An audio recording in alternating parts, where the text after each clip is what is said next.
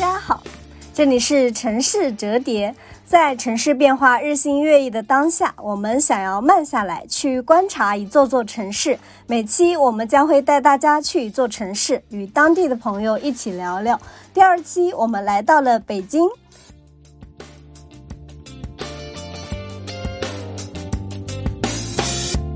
这谁想得到啊？北京感觉首都哎，居然最好吃的是驻京办，这有点离谱。就是。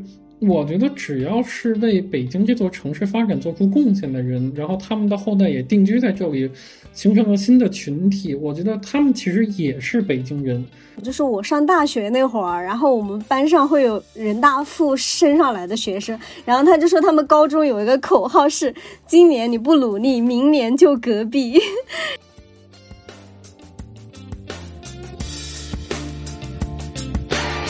Hello，Hello，我是菲米。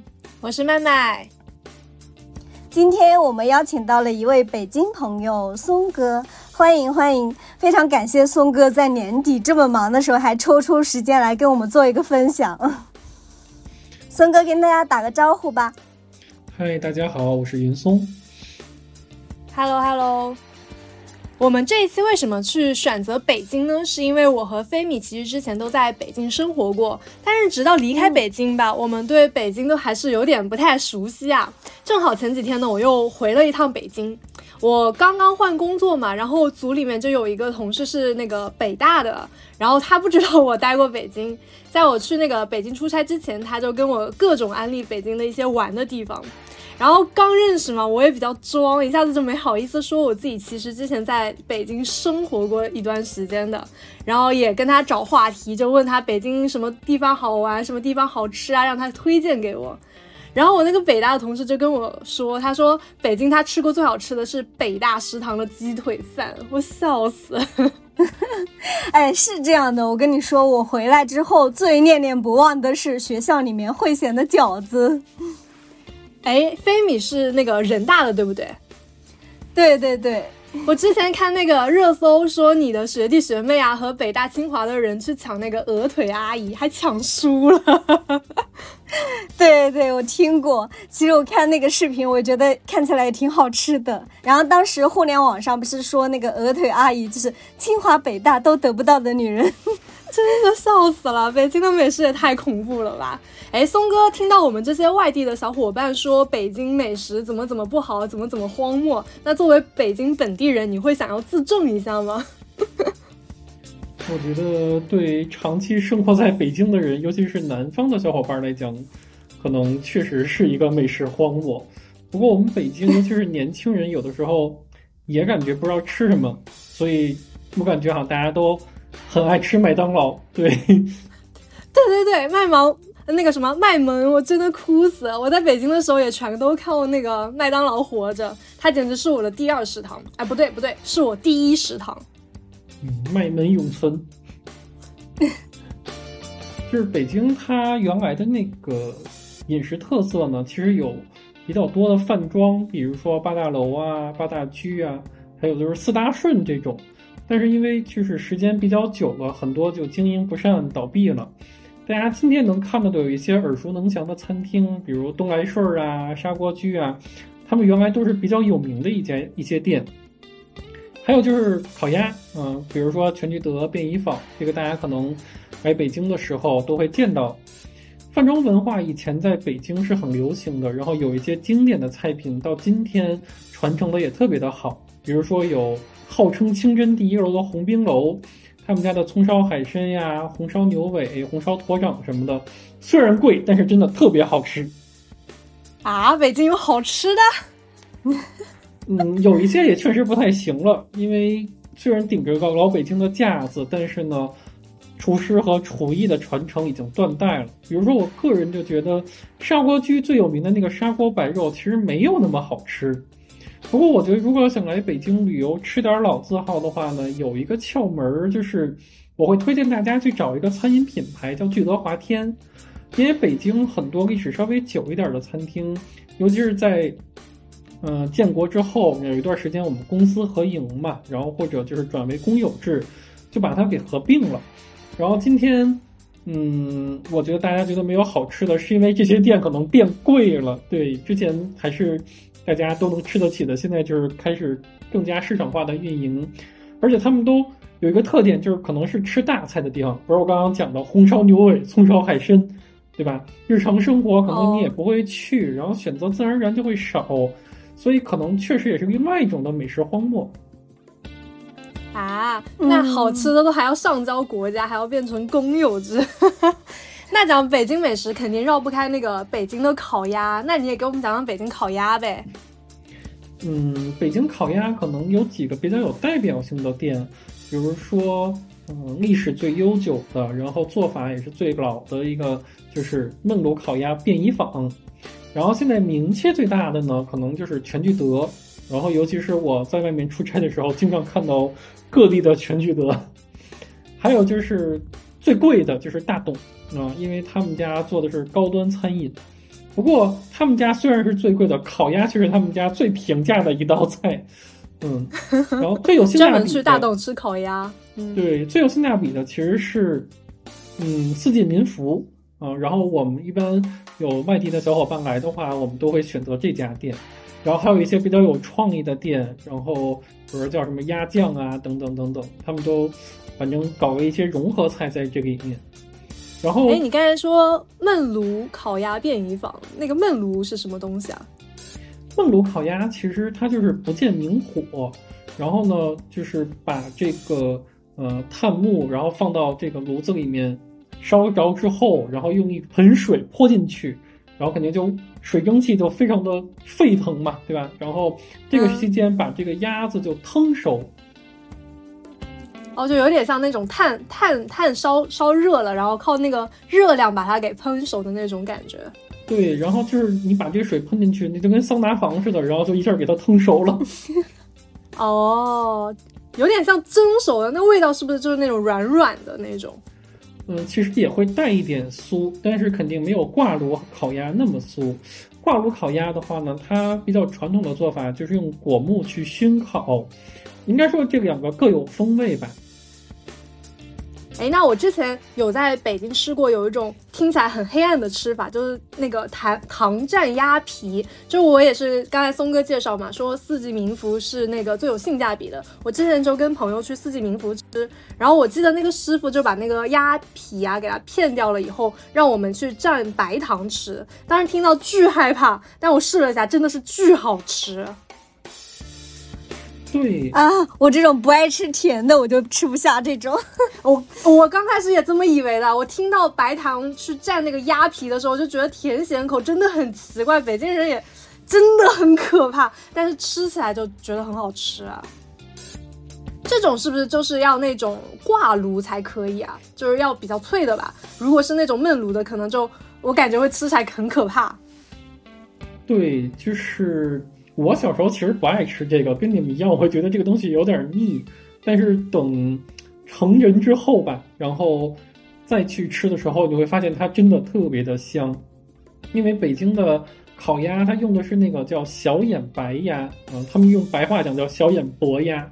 然后薄鸭，对，就是这种鸭子，它最重要的特点就是它膻味儿特别的小。然后所以它那个鸭皮你吃起来的时候，它会有一种油脂的动物油脂的香气。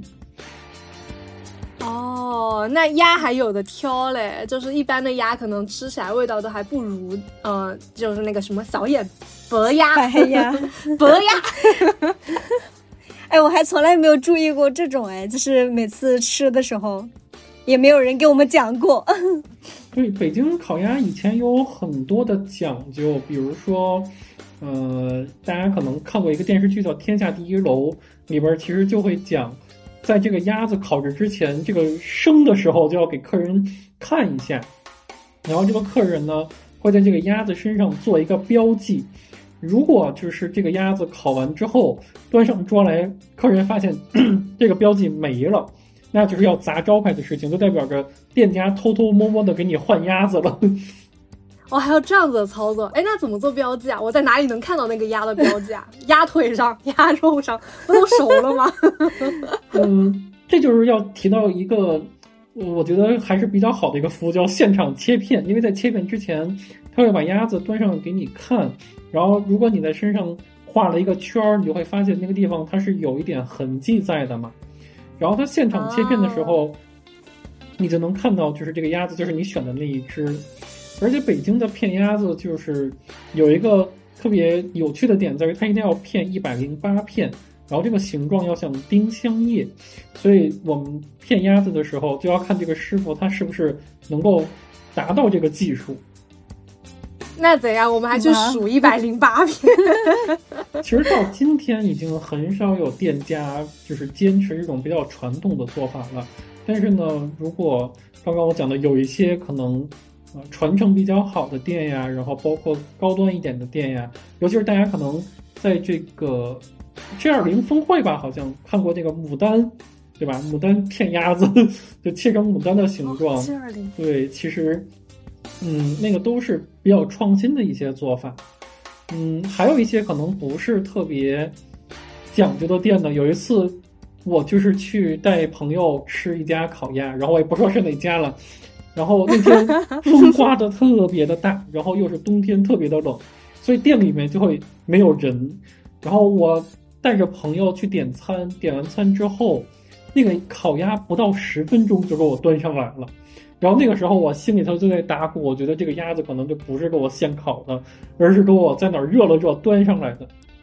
所以那个时候，我干了一件什么事儿呢？就是我就夹了一片那个鸭子吃，然后呢，发现这鸭子确实稍微有一点点凉了哈，而且有点干。然后呢，我一摸那个汤，那个盘子比鸭肉还要烫。然后我当时就把那个 为啥呀？就就就很明显，它可能是比如说微波炉叮了一下啊，或者什么一下，然后就等于它的容器，对它的容器比它那个肉本身还要热。然后当时我就把那个餐厅经理叫过来，然后我就说：“你这个鸭子肯定不是现烤的。”然后但是我今天特别体谅你，因为今天天气很冷，店里没有什么生意，我也不跟你计较了。但是我希望你以后不要再糊弄人。然后那个经理一开始 你还怪会做人的，对，那个经理一开始还很推脱说。呃，我们家肯定都是现烤的，然后他就去找店长，然后店长过了一会儿，过来找我说，这个鸭子确实他们已经提前片好了，然后放在烤炉边一直在热，所以它会盘子比肉热，然后肉也会干掉嘛。啊，对，然后我就跟大家讲，我说第一，你这个鸭子鸭皮都不脆了，就是回韧了嘛，因为空气当中有潮气，那个鸭子刚烤出来都是挺的，它那个就已经有点趴了。然后呢，我说你这个等等等等有各种各样的毛病，然后店长最后在我结账的时候递给我一张名片，说您下次再来吃的时候一定要提前给我打电话。高手，哎，真的，他吃起来有点韧，他会觉得这个是那个鸭不新鲜。照我听了刚才他说的这番话，我就以为这是焖炉烤鸭。哎，那除了烤鸭，一般情况下别人过来去呃去北京玩的时候，你还会推荐什么吃的？嗯，因为北京它毕竟咱们新中国的首都嘛，然后建国之后就各省市自治区在北京有驻京办，而且那会儿因为国宴的一些需求，然后八大菜系的很多名厨们也带来了各地的美食，比如说近期探店比较多的宜宾的驻京办呀，然后包括原先这个五零年建成的峨眉酒家呀，也都很好吃，也就四川菜好吃。嗯，对，这个峨眉酒家它最大的特点在于，它有很多名人跟它有交集，比如说他当时招待了很多新中国的功勋呀、抗美援朝的功勋呀等等，所以它这家店本身带有很多这种荣耀的意味在里面。而且有一个可能大家都知道的名人叫梅兰芳先生，就很喜欢吃他们家峨眉酒家这四个字，就是梅兰芳先生给他们提的。哦，这样子。嗯，峨眉酒家他们家。那除了川菜，那除了川菜，你还有没有别的印象？感觉驻京办不会就是川菜驻京？我印象比较深的就是新疆驻京办，因为那是我第一次吃到了我与生俱来第一次不一样的炒面片儿。然后当时那个服务员给我介绍说，这是萨拉族的炒面片儿，就完全是一个新奇的体验。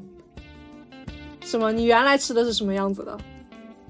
我原来吃的就是那种，呃，怎么讲呢？就是西红柿味道会多一点，番茄味道多一点，但是它那一道好像就要淡很多，而且它加了很多别的这种调料和材料在里面。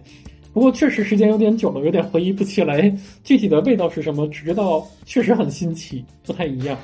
哎，那下次感觉想要过去去吃一下，这谁想得到啊？北京感觉首都哎，居然最好吃的是驻京办，这有点离谱啊！我在那边住了七年，就是完全没有去吃过这类的，下次回去一定要安排一下。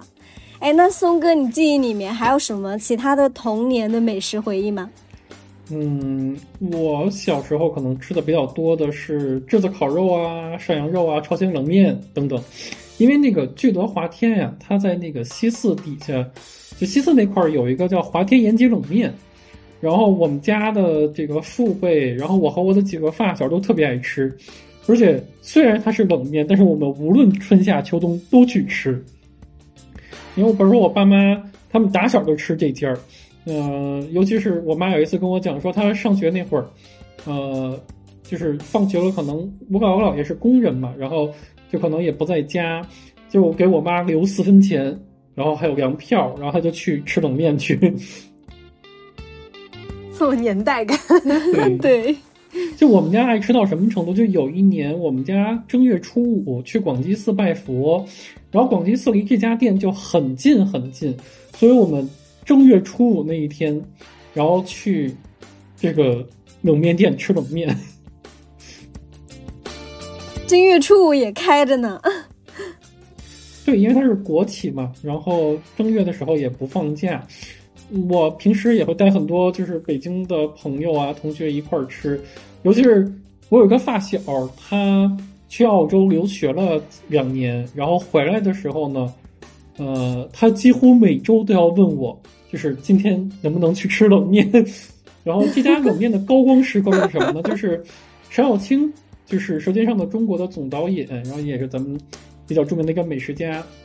他在那个圆桌派的那个节目里面，就是也提到了这家店，然后讲了一个他的故事，就是当时他介绍了一个姑娘和一个男生认识，在这家冷面店，他们一块儿呃吃过饭。所以，当他们俩分手的时候，陈小青再带这个姑娘来这家冷面店的时候，那个姑娘正要吃下那口面，然后突然就是情绪上来说：“哎呀，我们俩曾经也在这里吃过面呀！”哈哈哈哈哈爱情，哎，菲米，我跟你讲，他没有说假，就是他带他每一个朋友都会去这家店，因为我跟我其他几个朋友就被那个宋哥带过去过，而且他带我去的时候正好也是冬天。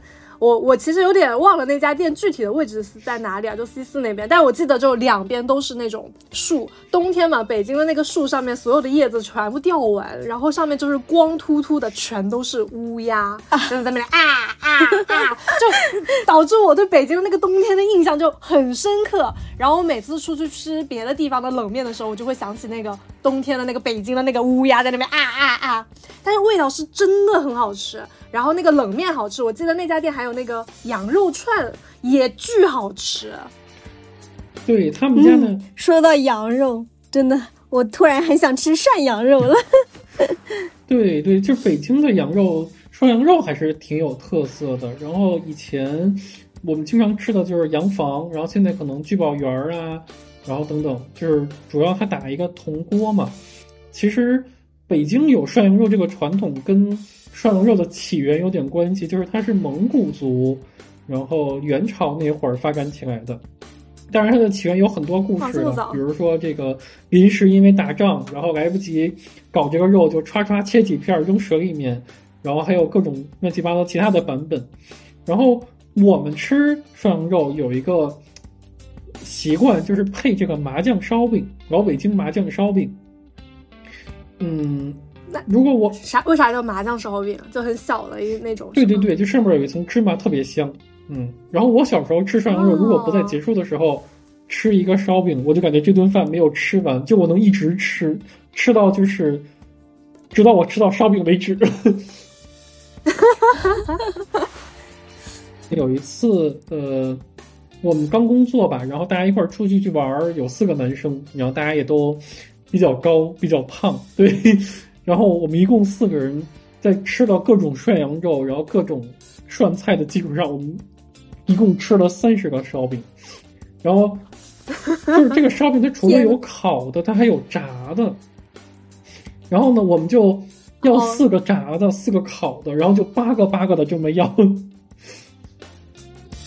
我就想起来廖云松刚才说说对不起，我叫你全名哦，我就想起来云松刚才说四个很高很胖很壮的男生，我就想起来我刚去北京的时候，我跟云松说能不能介绍个对象给我，然后云松就问我要什么条件，我说嗯我的条件有点高，要不就一米八以上吧，然后云松就跟我讲说这在北京根本不算条件，我就忽然想起来这个梗，我要纠正一下，是在北方这不算条件。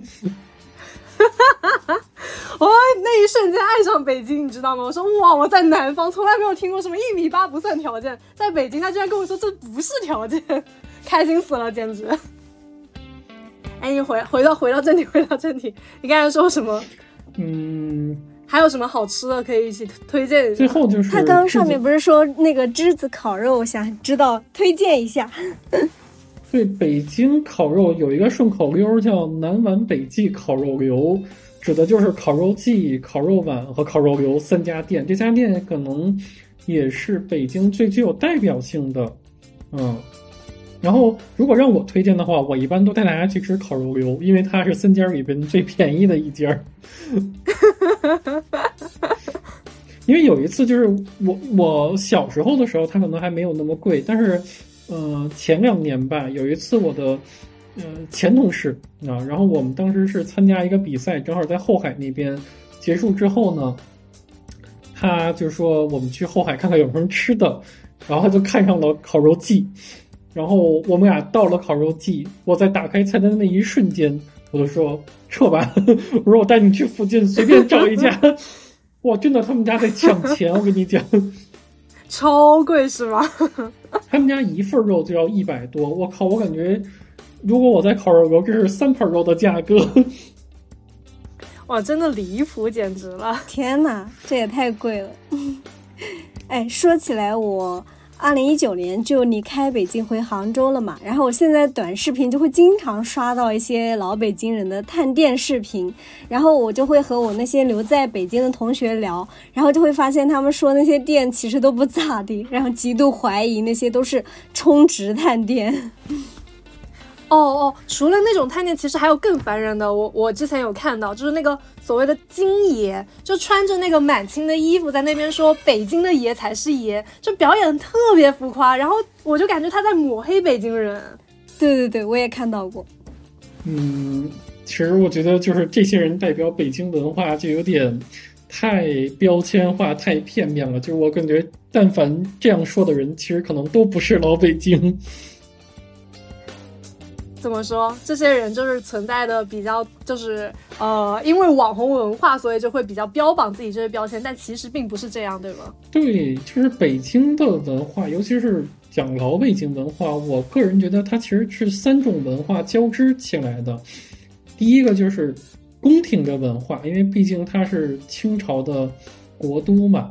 第二个就是八旗的这种文化，大家老讲八旗子弟，八旗子弟，对吧？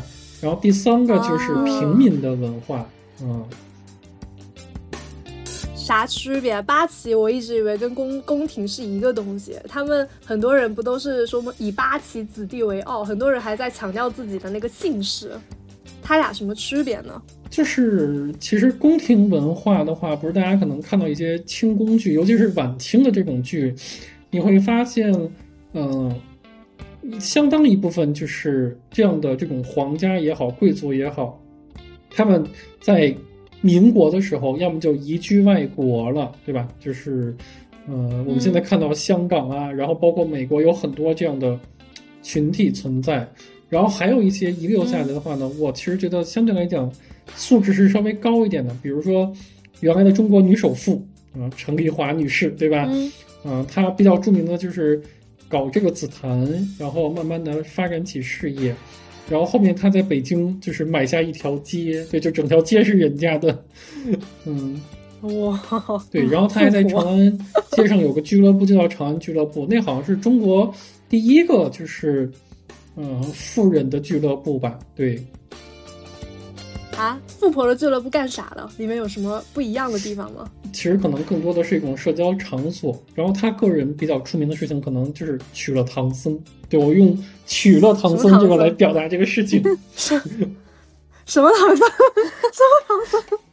就是呃，当时《西游记》的唐僧的扮演者嘛，池中瑞老师。哦哦哦，好好好，玩这种竞技感是吧？绝了！这是富婆的快乐吗？我也想要体验。为什么叫人家娶了唐僧啊？嗯，当然，这个故事可能很多营销号都在讲哈，就是至少我觉得他们两个的感情还是很好。我这里先叠个假，对，嗯，就是好像当时呃池中瑞的形象也比较好嘛，然后就是陈呃陈丽华也很喜欢他，然后。后面，池中瑞的母亲生病了，然后需要很大一笔钱，其实也是陈丽华帮了他，然后他母亲才得以治愈，然后所以后面他们两个人慢慢走到一起。但是，啊，对，但是我觉得这个其实还好，嗯，还好吗？就是当我有点钱的时候，感觉我也能拥有这种快乐。还有另外一些，就是真正的贵胄。我觉得都很低调，就是比如说启功先生，大家可能很多人都知道启功先生，但是他并不知道姓什么，以为他姓启，对吧？但是启功先生他叫爱新觉罗启功，他只不过后面就是不太愿意提及这个特殊的家族，所以呢，后面他都是以启功两个字来提字。你看启功先生就很低调嘛，对吧？嗯嗯。启功先生是那个雍正皇帝的第九代孙，对，合合着就我不知道，果然他太低调了，还是我太太盲那个文盲了，简直了。对，我觉得都这么低调是吧？对，现在就是北京，就是在尤其是在短视频平台上蹦跶的，我觉得都不是真正的爷，就是都是，哎呀，怎么讲呢？可能还是哗众取宠的成分多一点。你刚才说这种是其实是宫廷文化，那你还没有讲呃宫廷文化跟八旗文化的一个差别是什么？我还是没有太懂哦。其实宫廷文化它本质上是统治阶级的文化嘛，那八旗文化其实更多的是有点像呃贵族或者纨绔子弟的这样一种文化，因为八旗子弟他们不愁吃不愁穿，他们有叫铁杆庄稼嘛，对吧？然后。他们在影视剧当中的形象好像就是一种给人养着的大爷的感觉，所以老说什么爷这个爷那个爷，对吧？然后他们，我觉得可能是现在短视频拙劣模仿的主要的群体。嗯，哦，就他还达不到呃宫廷的那种高高度，然后在只是在八旗这个级别里面去。对，就是有一种嗯，怎么讲呢？我们。有比如用北京话叫“穷讲究”，有一些就是其实是以前的叫“穷讲究”，就是穷人才会讲究这个东西，富人或者说贵族可能并不在意，他们反而把当时的一些穷讲究，然后就是标榜为好像是一种贵族文化。我觉得这本质上就是他们对这个事情的本质不了解。哦，我还以为穷讲究，穷讲究讲的是。即使我穷了，我也要讲究这些东西。原来穷讲究是真的穷，是吗？对，就是就是真的穷，就是说既要又要那种感觉。哈哈，这不我吗？既要又要又穷，天哪！他在说我，原来我就是这样的文化代表。对，然后我觉得可能更多的还是普罗大众的一种平民文化。大家如果看过《茶馆》的话，就会知道里面那个。呃，有一句特别经典的台词，就是一个母亲，然后带着一个孩子，然后他要卖掉这个孩子，因为他们家吃不起饭。然后当时里边的那个，嗯，四爷就说，就对小二说，说要两要两碗烂肉面，然后叫他们到门外头吃去。然后我感觉这个可能才是那个时代很多人的缩影，包括你看烂肉面，然后还有其他北京小吃，比如炸灌肠啊、卤煮啊，你看这都是下水，对吧？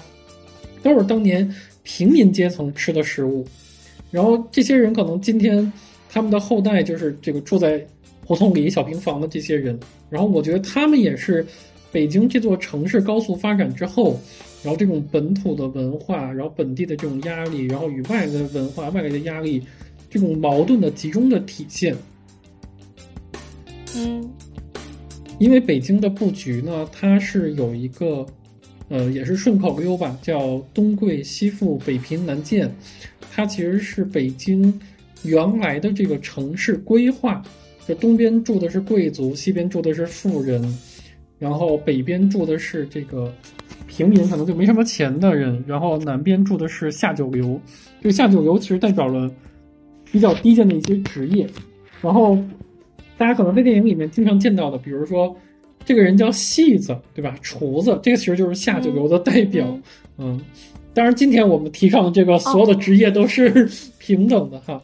嗯，我好像知道，之前看那个什么《霸王别姬》的时候，里面就有一段，就是咱都是什么下下九流的人，谁也别瞧不起谁，好像是有这么一句话，是吧？对对，就是他其实。嗯，代表的这种，我觉得今天北京的文化呢，还是跟以前一样，我觉得是你所处的阶层决定的，而不是籍贯决定的。因为你看京剧的发展，它是融合了各地的戏曲，然后所形成的，它的时间出现的很晚嘛。那新北京人和老北京人，我觉得他们本质上的这种矛盾。可能今天体现到的还是这种劳资的矛盾啊，资源上的竞争啊，然后反而不是文化上的这种歧视，啊。那比如说，我们现在就是对新老的定义，嗯，好像大家觉得是你出生在哪儿，成长在哪儿，然后你在这个地方生活了多长时间，然后你们家有几代人在这儿住，对吧？那如果按照这个定义的话，最有资格成为老北京的应该是。金朝把北京定为中都的那一刻，就生活在那儿的人，到距今也就小一千年，对吧？我中原人不服，哦，我也不算中原人，我中国人不服。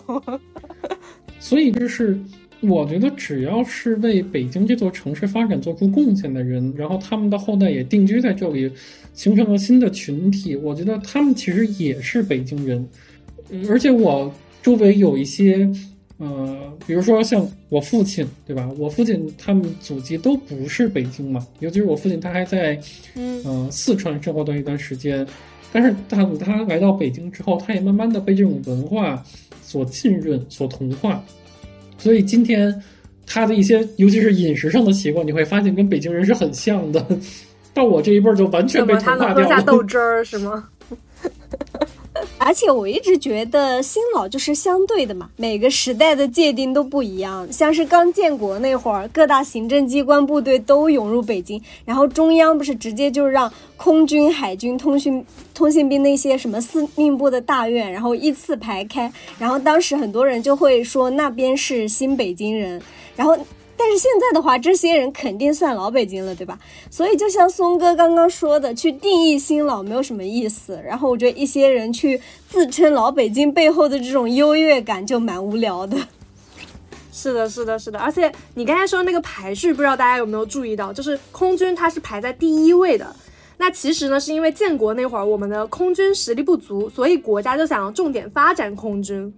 对对，所以那个空军大院子弟出身的人就会对自己的这个出身特别的骄傲。比如说那个代表人物收藏家马未都，然后他就还会在公开场合嘲笑王朔，然后就是因为王朔那个就是没有他的那个出身好嘛，就是他的部队大院往后排。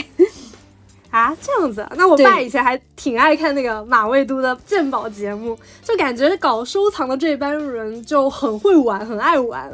对，北京有个词儿叫玩家，然后你刚刚讲的马未都，他就一直自诩为北京玩家的著名代表人。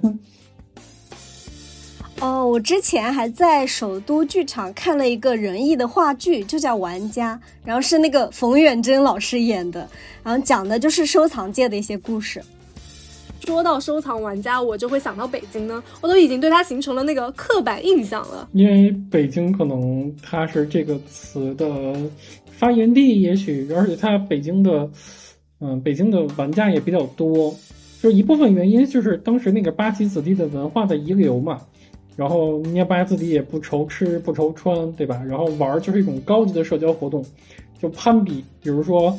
啊，谁的蛐蛐儿更厉害，对吧？然后谁的这个鸟儿更厉害，然后等等等等，就是我有个大爷，他原来就是叫回八旗，因为有满八旗、汉八旗、回八旗、蒙八旗嘛，就是他给各个民族都搞了一个八旗，对。然后他原来在北京饭店当厨子，然后那会儿他们就是首先是怎么着，就是玩坏，干嘛呢？就是北京有一个东西叫王致和臭豆腐，这东西特别的臭。嗯，然后，哦，就是那腐乳，我以前一直以为臭豆腐就长沙那种臭豆腐，后来我发现北京叫的那个臭豆腐，它叫腐乳，就是南方这边的腐乳啊。你接着说。对，就是那个东西，然后他们几个有家底儿，然后就抹人家前厅的那个桌布上边，然后人家客人来了就闻到就是特别臭的那个味道，然后后边他人上年纪了，就开始搞点文玩呀、花鸟鱼虫啊等等，然后有的时候。我们家就是买了一块玉，然后他还会给看一看，觉得这块玉值不值这个价格。有一次就是我去他们家，然后发现他们家多了一个那个鸟架子，就专门挂鸟笼子的那种架子。然后呢，他当时就跟我介绍说这是什么什么木头的，然后他用了什么什么技术，然后就让我学这门手艺，然后说他这一个架子能挣三千。说到点子上了，一般人都还在为生存发愁。我爸当年就痴迷他这种，就是呃马未都嘛，之前不是那个鉴宝栏目，我爸就指望着这种东西去一夜暴富。所以这也就能解释为什么中国摇滚乐也是诞生在北京。当那个崔健唱出有首歌叫《一无所有》的时候，我感觉他都不是真正的一无所有，人家根本也不愁吃不穿，呃不愁穿这样子，他就是那种我想象的大院子弟。哎，说到大院子弟，我还想到了姜文那个电影，就《阳光灿烂的日子》，然后那个马小军他们那群年轻人，年轻人就整天无所事事，然后在那边打架呀、爬烟囱、开别人家的锁。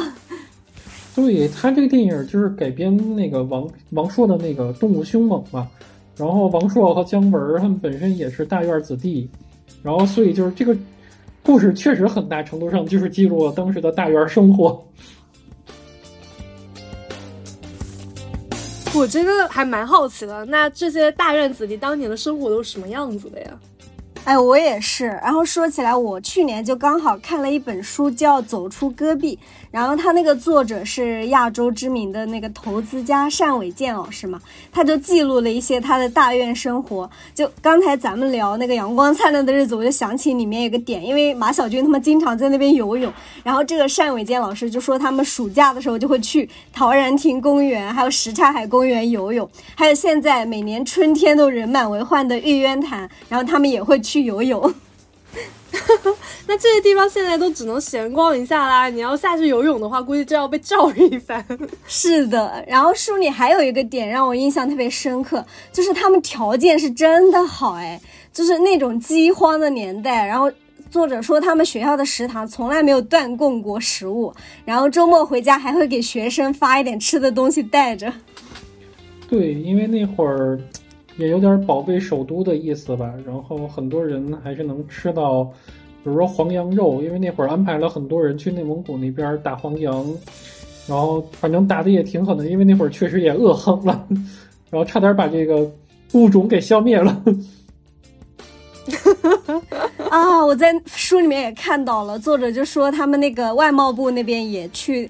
打了，然后把卡车停在大院里面，卸下又矮又壮的黄羊，然后这个情景让他永远都记在他的脑子里面。大院吃这么好的，啊我跟你讲，同时代我爸也是在北京，他在那个北京当兵嘛，说自己饿的不行，因为那会儿。当兵的年龄也要求的小，然后呃大家都还在长身体，然后我听我爸说，他说他有个战友有一天就半夜爬起来去那个炊炊事班旁边那个有个锅嘛，锅旁边不是会有一些物资嘛，然后他就想要去那边偷点东西吃，然后那天晚上就什么东西没有偷到，然后就只看到了一桶油。然后他就把那个那桶油给喝掉了。你想想，照我们现在的话，一口油都喝不下去。我给一口那个，除非是猪油我还少香，对吧？那干喝油，他直接就这样子干喝了一桶，真的是那个时候就直接饿傻了。我爸说他那个战友就是说他的那个身体饿得发干，所以就感觉不到这种油的那种腻。我感觉你爸太可怕了，把这个故事还是加工了一下。更可怕是吗？那会儿饿的。反正那会儿确实就是听他们说了很多这种饥荒的故事，然后，呃，包括他们就是一有休息的时间就就去翻过几个山头，去旁边去搞那种什么红薯，自己埋起来在那边烤啊之类的。反正就但凡有点能吃的东西，他们就全部吃掉了。啊，太惨了！这个点还是不要再说了，我们换个话题吧。其实我对北京的最初的想象还是胡同。就这个想象，当然主要来自以前我在很多文学影视作品里面看到的。我记得我一二年刚到北京上学那会儿，我就特别喜欢去二环里面的各种胡同里面去溜达一下，然后看到那种晒着的被子啊，然后还有在那边聊天的老人家，然后就感觉特别的安逸。对，北京大院还是少数呢，我感觉胡同才是更多北京人的童年回忆吧。而且，呃，我前面不说了嘛？我爸以前是在北京当过兵的，所以其实他在北京生活了很长一段时间，包括后来就是退伍了，然后回回老家，然后后来就是因为老家这边毕竟还是比首都这边落后太多，然后他就又回到北京重新去呃创业。然后当时我爸还是少有少有的那种万元户，哎，我祖辈也是富过的人。当时他在最有钱的时候，就是去北京那边去买了一套四合院嘛。那会儿四合院价格按现在来说是不贵啊，就感觉差不多一万来块钱就有一套。但那时候其实万元户也没有那么多，但我爸就直接在那边就买了一套四合院。然后我姐姐就在那个史家胡同小学去上学，然后就在那边去度过她的童年嘛。但后来就是在北京也待不太住，后来我爸又把那个四合院给卖掉，回回回老家了。那那我其实就是错过了的拆二代，你知道吗？然后。我爸爸以前为什么就是离开北京呢？他觉得以前就北京人很懒呢，就是刚才你说的那种胡同里的记忆，就是在在那个在那边坐在那边聊聊天，然后晒晒衣服、晒晒被子。在我爸眼里，他那就是不求上进，就在家里待着，也不知道要干什么，然后整个前城市就显得特别没有前途嘛。而且以前在在我爸的那个说法里，就感觉北京也很小。就现在我们不是还有什么通州啊、大兴啊，但那时候就连望京都不属于北京，望京望京就感觉是看着北京很遥远的地方。哎，松哥，你小时候的那个北京，你你记得吗？大概有多大？其实我小时候对北京的概念 要分成两个圈儿，第一个圈儿是二环，第二个圈儿是三环。对，就是因为那会儿。嗯，我们家还住在三环的时候，然后感觉好像进二环都有点费劲，因为交通不是很方便。然后我奶奶那会儿他们家等于住在二环边上，就是今天的百万庄那块儿，等于在西城区的边边，然后你都会感觉好像没有什么东西似的。对，然后而且北京这。这要是我爸留在北京，这要是我爸留在北京，我爸可能比松哥还北京人呢。真的，而且你想，就是你爸买四合院嘛，然后北京原先有一个词儿叫四九城，就是说北京它有九个城门嘛，然后其实就是今天二环大概圈起来的这么个部分啊，然后那个地方可能是北京，当然也是今天哈，就是最核心的一个地地块了，然后。那时候北京的那种胡同呀，什么也好，就是基本上大家也只能在这个范围内才能看到。嗯，三环就是几乎是在我童年时代建设起来的，因为那会儿我们家就住西三环边上，然后，嗯，我感觉那个时代，不要说今天三环特别堵了，我感觉我在当时小时候我在马路上玩儿都没有车啊，然后。嗯，大家就在那个马路上扭秧歌儿，那会儿还有很多，呃，就是爷爷奶奶在那块儿敲锣打鼓啊什么之类的。然后大家一晚上那会儿空调也没有普及，夏天的时候直接就在那块儿乘凉。而且那时候北京还有很多小店面嘛，那会儿没有整个穿墙破洞，然后大家会在那块儿吃点饭呀什么之类的。其实有一个最有，难怪我爸。看不上北京，觉得他们又懒。对不起，对不起，难怪呢。其实，其实就是，呃，有几个我觉得我印象深刻的例子，你知道是啥吗？一个就是我们家门口是白石桥，然后现在北京有一个地名叫白石新桥，就那个地方，就整个那一段儿，就是基本上我是见证它起来的。因为那会儿大家如果去那块儿，会发现它是一个呃上下两层的，底下走人、走自行车，然后上面走公交，然后走汽车的地方。但原来就是一个普普通通的十字路口，然后甚至都没有四车道，就特别的呃小。然后到有什么时候呢？突然它就变成了一个。特别宽敞的马路啊，然后等等，然后一开始那个地方也没有多少人，然后到后面慢慢的人就多起来了。为什么我会对那个桥特别印象深刻呢？是因为那会儿，呃，得有可能得有二十年前吧，北京有了这个家乐福，啊，就是作为外企进来嘛，对吧？然后他就在白石桥那个地方，那会儿我们家都不舍得打车，我们家走三十分钟去家乐福买东西，然后再一路。晕回来，对，就要走过那个白石桥，而且有一个大家可能想象不到的，就是那会儿北京是有很多工厂的。我们家住西三环边上，大家可能想不到西三环边上我家住的什么地位置哈。我们家出了那个院门哈，往应该是怎么？应该是往北走五十米，就到了一个醋厂。北京人真的形容方位上北下南，对北往点北边那边。对，就大家往北走五十米就是醋厂，然后那个醋厂今天是什么？今天如果大家搜北京，有一个地方叫豪柏大厦，就是麦麦，你可能有印象，因为咱们有一年就是单位搬家，然后有一些同事就去那里办公了，然后他就从醋厂摇身一变成为今天实价十万一平的。高档小区，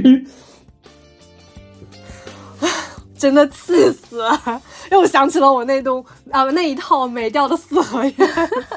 果然，北京的房价真是一路在上涨。对，那那很多前期在北京的人，一般情况下也都是胡同外迁迁出去的吧？对，因为那会儿北京嗯的胡同生活其实并没有那么便利，尤其是比如说。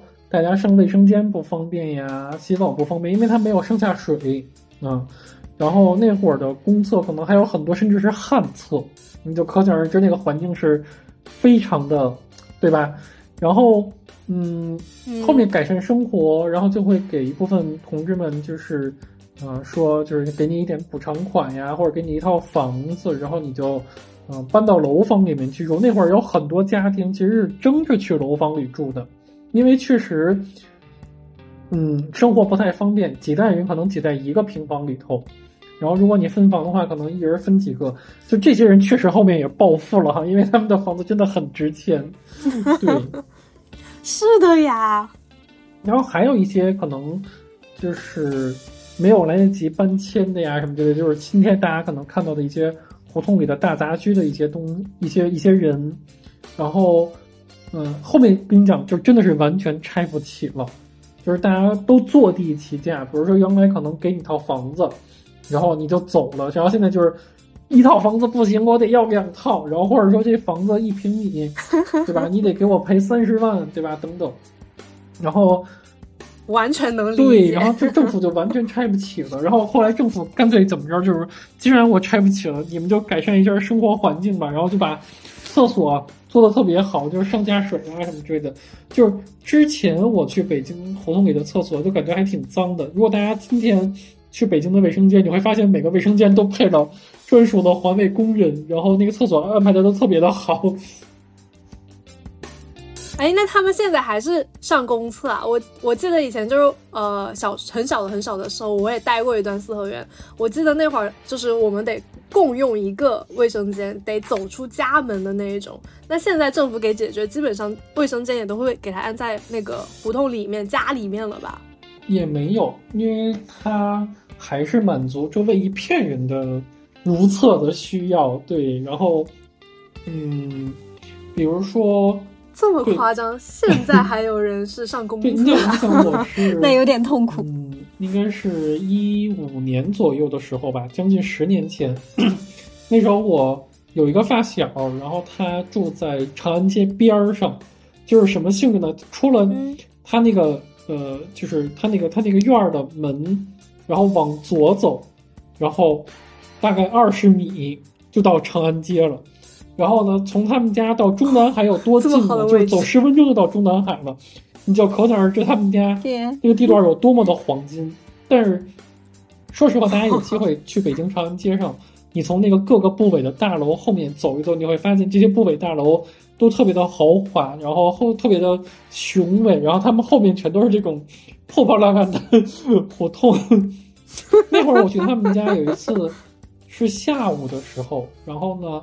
呃，他就说他想洗个头，我们再出发去玩。我说 OK，然后他就做了一个让我当时觉得特别震惊的操作，因为那会儿我跟他认识是他姥姥家跟我住一个院儿，我们就经常一块儿玩。然后那会儿我们都是楼房嘛，大家有自己的卫生间。他当时说他要洗头，他拿了一个搪瓷盆儿，然后去水龙头底下接了一盆水，然后放在哪儿呢？放在这个灶上面，然后把火打开了。然后现煮这个水，然后天呐，我当时人都震惊了，我就没有想到，就是哇，今天还有，对吧？这样洗的，然后我会，然后我当时我第一个反应就是，那他要怎么洗澡？然后没好，就时至今日，我也没有好意思问出那个问题。哦，真的，我好好奇啊！这样子的生活，真的过得品质也太差了吧？对，然后但是你想，他们家那个位置其实根本就拆不动嘛，大家都会觉得怎么拆都是亏，所以他们家现在都已经搬出去住了，然后这个老房子仍然留在那里。嗯，这样子感觉比较合理，那样子的条件也实在太差了。但北京搬出去住也很贵吧？就我我是之前有在北京租过好多次房子的，然后我那个一七年去北京实习嘛。然后我那会儿超抠的，因为我之前跟云松是那个同事，云松知道我的实习工资，我工资一天七十块，住宿一天，呃，不是，我们那会儿住宿一个月嘛，我出去租了个房子，呃，很小的一个十十多平方吧，然后一个月是三千块，然后我每天还净倒贴三十块去实习，然后我一八年又实习嘛，然后我就一七年实在是太太太太太负负负什么。负资产了，就有点痛定思痛的意思，然后我就去租了个便宜货，然后当时跟我另外一个很好的朋友一起去的嘛，一一八年的时候，两个人就租了个两千八的房子，然后两个人平 A，结果我跟我那个朋友直接被那个便宜货伤到了，然后因为因为你知道他那个。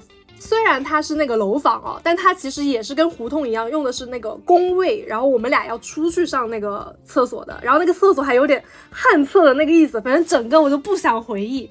然后因为受了太大的伤害，我们俩就去是那个惠西新街，呃，不对，惠新西街，现在名字都有点想不起来了，就有点那个首首体还是哪哪个大学对面，然后对面。的那个地方，我们就斥巨资五千五租了一个带那个独立卫生间的主卧，然后那个窗帘一打开就能看到鸟巢的那种，然后我们住的特别开心。那个房间大概有二十多平方，我们是我们在北京租过最好的房子。结果我们租了两个月就破产了，五千五一个月，想想两个月就是一万一，根本两个人刚开始工作负担不起，然后我又实习，他又刚开始工作，然后我们两个就又开始搬家。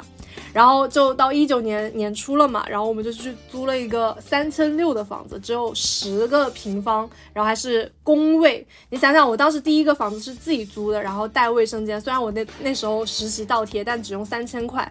第二次那个两千八两个人，但是也是十平方，卫生间是公用的旱厕。第三次五千五。但是但是，虽然它是那个独立主卧带卫生间啊，但第四次就是三千六十个平方，其实它的平方数没有变，然后卫生条件也没有变，但它的价格是在一路上涨的，一整个就是打工人血泪史。然后房租都这样子了，我房价更别说了，北京的房价我是想都不敢想，我感觉我离开北京很大一部分也是因为这个原因。加一，我觉得我也差不多。嗯，其实你这个遭遇就是会有一个刚好是有一个时间节点发生的一件事儿，就你还记得吗？就一七年那会儿，然后大概是十一月的时候，在大兴有个公寓发生了火灾，然后还挺严重的，就当天晚上六点这样，然后他一直到。次日凌晨大概有两点多才清理完了，然后当时是有十九个人死亡了，这样，而且当时我特别震惊的是，就一直看到群里面在聊，但是并没有任何的新闻新闻在那边认真的去报道他那种。嗯，但是虽然他不报道吧，但是后来还是加大了一些那种整治，就是把那种什么地下室啊，然后隔断房全部都违规的那种都整治的特别严重，所以就是其他的房子就是又更涨价了。然后这个时候就很多人都离开了北京。啊，对，我记得北京那会儿好像是有政策吧，反正呃具体的政策我有点忘了，但体现在我们租房市场就是很多就是住那种地下室，还有那种半地下室的人全部被清出去了，还要拒绝那种隔断房。所以我呃可能很多人不知道那个什么地下室，就我小时候寒暑假也是会来北京的，那会儿就是刚才松哥说了嘛，北京不是有很多那种群楼嘛。然后那种老房子的经典构造就是有那个下面一层的房子，地下室这样一层，然后它是也可以住人的。那好一点的房子可能是半地下室，就会有一个呃铁。铁栅栏这样子的一样一半这样子伸出去叫半地下室。那我一七年来的时候呢，正好就碰到了那个整治，然后这些房子里面的人全部驱逐出去，所以房子本身就少了。那还有一个就是拒绝那个隔断房。我当时我记得也有一个同事吧，当时还是通过比较正规的那个自如平台去租的这些房子，然后自如当时呃。就是去收了很多房东的房子到手上嘛，然后为了能够租的更贵一点，他就会自己去改造到那个房间。本来比如说有个客厅，我就把客厅也隔出来当一个房间；有个厨房，因为厨房群租也不太需要，我把厨房也隔出来当一个房间。一个房子本来三室一厅吧，硬生生可以隔成五个六个这样子。这种隔断房当时也是被严禁查的，只要有人举报或者是被巡逻的人看到，那个房子直接会被取缔掉。但自如这么大的。平台，它当时也是，就是偶尔有几个房子是这么去搞的，就收过去改装。然后我有个同事，当时就是去租了自如的那个隔断的那个房子，当时人家还跟他讲呢，说没事的，我们这边是有保障的，如果你被驱逐了，我们是可以给你免费换房，而且换的更好什么的。然后我那个同事当时还信了，然后就租了那个自如的那个隔断房嘛，然后价格也要比一般情况下同个面积的房子要便宜一点。我们当时工资才多少啊，是吧？然后嗯，肯定大家刚工作能便宜就便宜。点，他就租了那个房子，结果有一天在那个上班的时候嘛，他又哭了，然后我就说你你干嘛？然后他说，曼曼我那个家家被端了，然后那边有人就是举报了我们那边那个隔断房子，把我东西全部扔出来了，我现在马上就要回去把那个。房子搞一下怎么样？我说那你这个可以维权吧？自如之前不是跟你们签过协议，你这样子是可以去做维权。他说不行，这个东西就是违法的，怎么样怎么样怎么样？然后他那三天就完全没有办法去好好工作，因为他的东西全部被扔出去了。就那段时间北京查的特别特别特别特别严，就搞得嗯我们的房租就一路一路一路一路上涨。当时北京人也少了一大批，我记得是。哎，但是就很好奇，松哥，就是有没有本地人会离开北京呢？就当时有其他很多外地人都走了嘛？嗯，因为逃离北上广这是一个 挺持久的词汇了，就它出现有一段时间了，所以我知道的也有离开北京的，但是什么北京本地人离开北京吗？对，但是他们可能，比如说是工作原因啊，然后，呃，你看，比如说现在我有一些朋友，他们的父母都会离开北京去南方养老，对，因为可能确实天气也不是很好，然后他们，但是是这样，北京它确实医疗资源会好一点，所以他们可能，比如说会回北京看病啊啥的等等，还有一些就是自由职业者嘛，对吧？他无论在哪儿办公，他都可以的。哦，那他以后还会回北京吗？我觉得，其实有很多人最后还是会回来，一个是文化上的问题，嗯，一个就是可能考虑到自己养老的问题吧，毕竟你的医保在这里呀。那感觉都没有什么真正意义上的去离开北京这一说法，然后，呃，这感觉也比较符合我的刻板印象，因为像我这些。外来人员啊，我们这些外地人，其实我觉得我我个人是对北京户口很很执着的，而且我知道早些年北京户口都还算松嘛，但后来就是越来越紧，就很多我身边的人就会去响应政策去加分，但就有发现就是永远有人比你分更高，有永远有人比你排得更前，北京户口就成了一个就是触不可及的梦想。那北京户口到底能带来什么？其实对于我来说还是个谜。其实我觉得，作为一个北京人，我可能实事求是的讲一下，我觉得它最重要的一个就是大家现在争吵的最激烈的，就是上学的问题，就是教育资源，还有一个就是医疗资源。嗯，那我上高中打工人，但还没有碰到这些问题。对，就是你刚刚讲那个有很多人去加分，但是发现有人比你靠前哈。北京有一个呃政策，就是好像有一些企业它是有落京的指标的嘛，对吧？然后包括尤其是很多高校手里面它有人才引进啊等等各方面的方式，都可以把人落户北京。那我上高三的时候，我上高中的时候，然后你会我我那会儿有一个。山东的同学，他因为在北京治病，然后他其实学到高二之后，因为他的学籍不在北京，他就被迫离开了，然后回到山东。但是高三上学期马上就转过来一个河南的女生，然后呢，因为河南的教育确实，我觉得在严酷程度上比北京要 要要强得多。对，然后。嗯，他的父亲呢又是大学教授，对，他的父亲是被北外招进来了，然后所以就是他父亲被北外招进来之后，直接就落户了北京，然后他的学籍也都随之转到了北京，然后那个女生她最后高考的时候呢，我感觉哈是有一点不费吹灰之力就上了中央财经，然后对 这个其实说实话，我觉得挺符合大家的刻板印象，就在于。北京人很容易考学，对，但是 其实也不是这样的。你很客观，怎么不是这样了？你说。啊，我记得麦麦，你跟我说你姐姐就留在北京了，对吧？啊，对对对，我姐因为小时候就在北京生活嘛，她其实就是对北京那边就会更有归属感，所以她算是真的留在北京了的一个人。但因为呃，你像我家那边的人，当时来北京更多的都是来北京做生意嘛。当时和我姐一起做生意的几个朋友，其实都回老家了，也是刚才松哥说到那个问题啊，就是户口导致了子女的教育问题。到了中考阶段啊，到了高考阶段，他们就不得已全回老家去那边。去再读一年，或者是再考试这样子。嗯，我觉得这个问题其实真的很现实啊。就是之前不是很多人会去大理那边玩吗？就是在那边定居住个两年，然后后来发现小孩子要上学，就又回了大城市这样。然后北京的教育资源真的很让人羡慕啊。就比如之前网上不是有热议那个十北京十一中，就他们可以实现学生一人一张课表。数学、物理都有会有那个难度分级，比如你以后学人文社科，然后你就可以选数一这样子。就我真的不敢想，在高中的时候会有数学难度分级这种，然后我觉得会比较好，就是让你提早去想你以后学什么样的专业嘛。嗯，对，十一中学本身在北京也是顶级名校了，然后他们的校长好像叫李希贵校长嘛，主要是十一中学在他手上发展腾飞起来的。嗯，也是教育界非常知名的一位校长。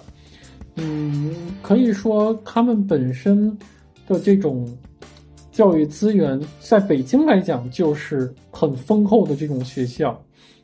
就是我上大学那会儿，然后我们班上会有人大附升上来的学生，然后他就说他们高中有一个口号是“今年你不努力，明年就隔壁”，然后就会很刺痛我们同班上其他同学，因为其他人就会觉得我们从小地方考到这里，然后你现在就觉得我们这个是个很差劲的选择，然后他们班上比较好的都去美国那个藤校这样去上学了。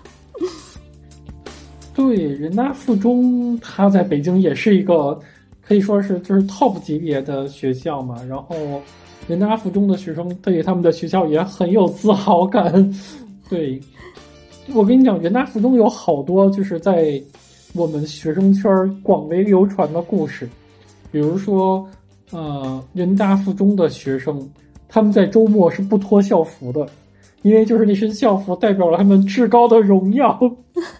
然后这个故事的更离谱版本是我的一个高中同学，因为他曾经在美国留过学，后来又回到国内，他就讲他在美国的呃其他的华人的同学，然后跟他们分享说，有人大附中的学生去国外念书，然后仍然没有脱下那身校服。我的天呐！嗯，这个荣誉已经到达国际了。对，我有一次报新东方的游学班，然后那个飞机上所有人，就感觉新东方可能包机了，就那个飞机上所有人都穿着新东方发的，就是不同颜色的 T 恤，因为它要分不同的队嘛。然后只有人大附中的学生嗯穿着人大附中的校服，那个时候。你能想象吗？你在伦敦的一家甜品店，你开门儿，然后发现我操，里边穿着人大附中的校服的学生在里边买糖吃。天呐！少了点吧。哎，不过我之前也有听过这样子类似的那种传闻啊，就说到了高三的时候，差的学就人大附差的学生才要再留在国内高考，就其他人基本上都保送或者找那个走特招或者走那个藤校这条国际路线。然后剩下的这些人才去争夺国内的什么北京什么状元啊、文文科状元啊、理科状元啊这种。嗯，他们是有骄傲资本的。对，就网上现在调侃嘛，就是中国教育看海淀，然后世界教育看顺义，因为有很多比较知名的这种学校的，就尤其是国际学校都在北京顺义那边。然后，但其实现在形势也有点发生逆转，就是现在公立学校的国际班也特别的不好进，甚至你可能考的要比国内的班分数还要高，你才能去国际班啊、而且这条路走宽了，就是你能想象吗？原来北京的那个就是人大附中，它门口那条街叫中关村南大街，它是个四车道的街。嗯我们那会儿放学的时候，这四车道基本上只有一到两条道能有用，为什么呢？因为另外两条道就是停满了豪车，当然也有普通的车哈，但是很大一部分也是豪车，然后包括有一些特殊标识的车，你们懂的。松哥，你已经落伍了。我之前去人大门口的时候，现在都流行骑电瓶车去，电瓶车才是那边的老大，好不好？车在那边只会堵住，电瓶车能够来回穿梭。对，我觉得其实大家觉得北京的教育资源好，我觉得最直观的感受就是拿钱砸嘛。因为那会儿人大附中它有一个嗯策略，就是从全国各地不计代价的挖名师过来。然后我觉得这可能跟人大附中本身的这种校友捐赠也好啊，然后政府投资也好，可能都有点关系。我觉得你把一个省的经济体量放到这么几个学校上，然后和咱们其他省份的地区，对吧？就是我把一个省的经济体量，然后放到全省的学校上，肯定确实是会有不同。然后另外一个，我觉得还是，嗯，区别的点在于，北京它一直在喊，就是我们要搞素质教育嘛，就是大家会觉得，哎呀，素质教育这个东西很简单，但是如果你真的在这个体制环境内，你就会发现它是另外一种程度上的卷，这种卷甚至可能比。我怎么讲呢？我感觉是要比应试教育更卷的。为什么呢？因为它卷的是你家庭，嗯卷的是你父母的学识，卷的是你你你家庭的经济状况，甚至对。少讲这些播不了的话，我跟你讲，都是因为你们这些事情形成了我们对北京教育的一个刻板印象。我们外地人就会觉得北京考试真的很好考，而且感觉就是人均北大清华。对，是这样。的。没有啊，你看我周围有很多就没考上，就是高中的，然后甚至大学可能考得特别差的。那啊，真对，的吗？就你看我刚刚讲的，就是我住长安街那发小，对吧？上的是呃职高，然后我们两个共同还有一个发小上的也是职高，然后我的小学同学，呃，有一个，你看他去的是普通一本，然后有另外一个，本来他去的是军队院校，然后后面他负伤了，然后转到地方之后也只能去一个普通院校。就我已经算是这里面 比较好的吧，蹭了个九八五。混的比较好的。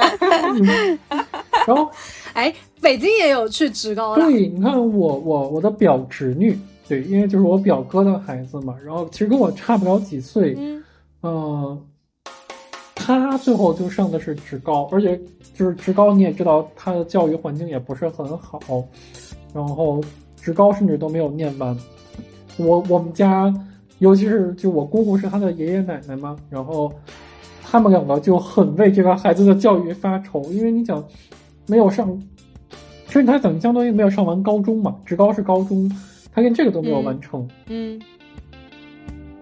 那确实是你想想，北京外地的优秀的人全部留在了北京。基本上，我之前待在北京，身边就确实有点那种人均九八五的那个意思在了。那如果是这样子的情况下，还有这种职高毕业的本地人，其实真的很难转过外来的那种人才。是的，我也是这种感觉，就之前从来没有想过这个问题。所以说，偏见是源于不了解。所以我们的节目意义之一就是增进彼此的了解，减少这种是的，是的。感谢宋哥的分享。聊完这期，我突然就很想回一次北京了。好呀，好呀，也欢迎你们俩回来找我玩儿。好嘞，好嘞。那我们今天就聊到这里，谢谢大家的收听。我是菲米，我是麦麦，我是云松。我们下期再会。北京一直在那里。总有人来，也总有人走。麦麦的爸爸离开了北京，因为不看好北京的发展前景。但麦麦的姐姐留在了北京，因为北京承载着她的童年，她的生活。而我爱爱北京的自由、文娱和包容。但最终，我面对着实实在在的房价、人脉、资源，选择了逃离。我仍在选择一个我爱且爱我的城市。而北京，我来过，也不曾遗憾。慢慢走吧，都会到的。